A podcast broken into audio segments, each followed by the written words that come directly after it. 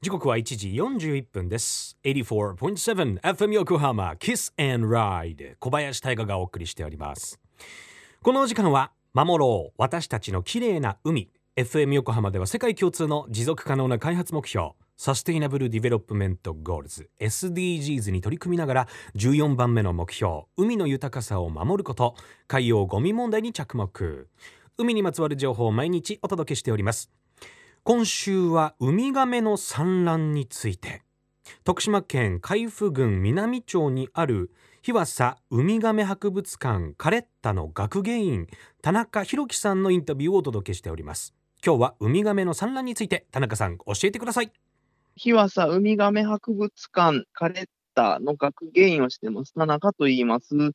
まあ、母ガメはですね、まあ、普段主に2カ所で暮らしてて、まあ大きさで分かれるらしいんですけども、太平洋の1000キロくらい沖、人間が行かないような太平洋沖で、まあ小型の母ガメっていうんですかね、親ガメが結構暮らしています。で、大きいやつは、今ちょっと問題になってるあの尖閣諸島周辺といいますかね、あの、沖縄よりちょっと南側の東シナ海っていうところに結構エビとかカニがいっぱいいるので、まあ、そこで大人のカメは普段暮らしてるんですね。で、まあ2年から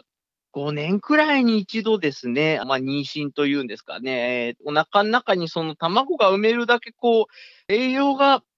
蓄えられると、その年の春先くらいに、まあ、交尾とかをどうも、えー、する海域があるらしいんで、そこの方に行って、まあ、産卵しようと考えるらしくて、で、そこからまあ、故郷ら辺に帰ってくるっていうふうに言われています。なんで、まあ、普段住んでる場所と故郷がちょっと違うんですね。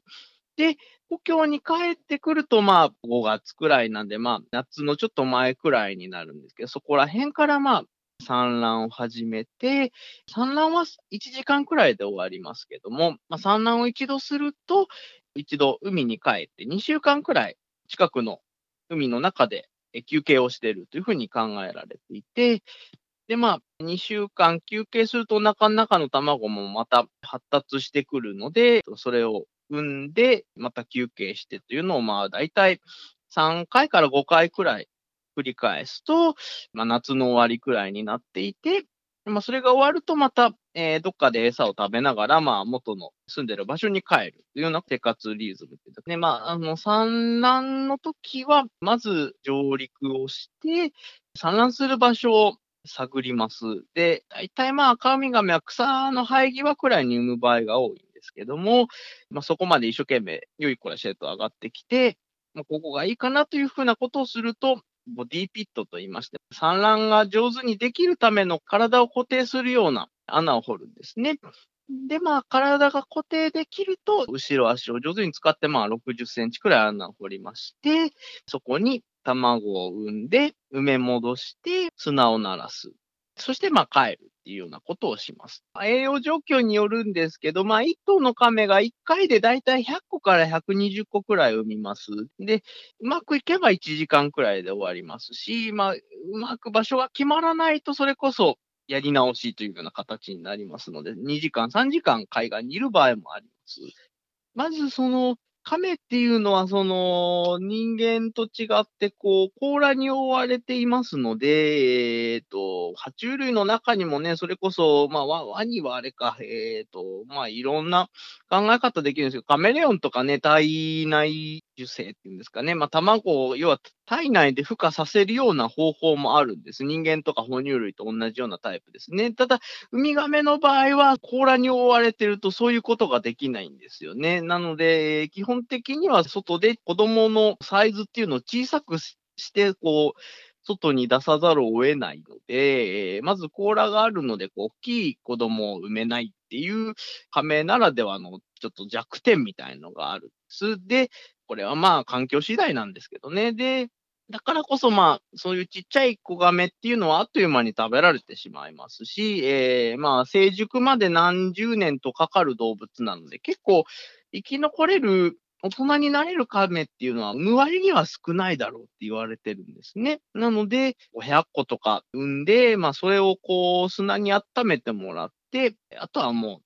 放置というような育児スタイルっていうのを、まあ、持っているっていう。まあ、今のご時世ね、えっ、と、ワニとかもね、自分で子供を育てたり、爬虫類が冷血と言われつつも、実は温かい心を持っているというようなことも分かっているんですけど、ウミガメに関してはちょっと広すぎるというのもありまして、もう完全自立型の育児スタイルを持っているんですよね。なので、完全にお母さん産みっぱなしというような感じになります。で、まあ、その中で、荒波を越えて生き残って大人になるやつが、まあ、子孫を継いでいくというようなあのシステムになってるんでしょうね。で、まあ、母画面もそれこそ2、3年に一度は産卵に本来やってきますので、そういう形で、まあ、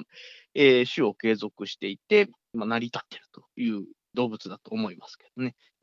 日和佐ウミガメ博物館カレッタの学芸員田中裕樹さんありがとうございましたウミガメの産卵ね僕あのナショナルジオグラフィックとかナショジオとか好きですからよく見るんですけれど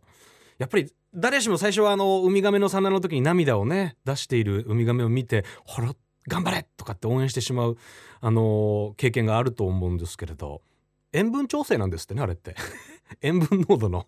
濃い塩水みたいなのを出してるっていう。ただ生まれてきたあのウミガメの子ウミガメたちがこうな波に揉まれてそれでも頑張って奥にパタパタパタパタと頑張って張っていくってあの姿は俺も頑張ろうって思えますね。うん、いつ見ても感動的。で大人の赤ウミガメはおよそ70センチから100センチぐらいの大きさにまで成長しますが体の割に小さな卵を産むっていうのは、えー、おっしゃっていただいた通り甲羅があるために大きな卵が産めないからという理由でございました。さらにウミガメの産卵について詳しくは日和佐ウミガメ博物館カレッタのホームページそしてツイッターもチェックしてみてください。いろんなねインフォメーションがありますんであこれ知らなかったなんていう。やっぱ理由がありますからね物事には。後ほど FM 横浜特設サイト海を守ろうからリンクを貼っておきます。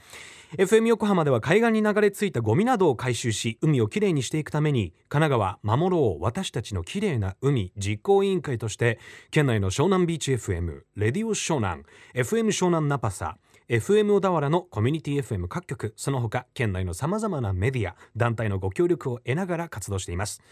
また日本財団の海と日本プロジェクトの推進パートナーでもあります。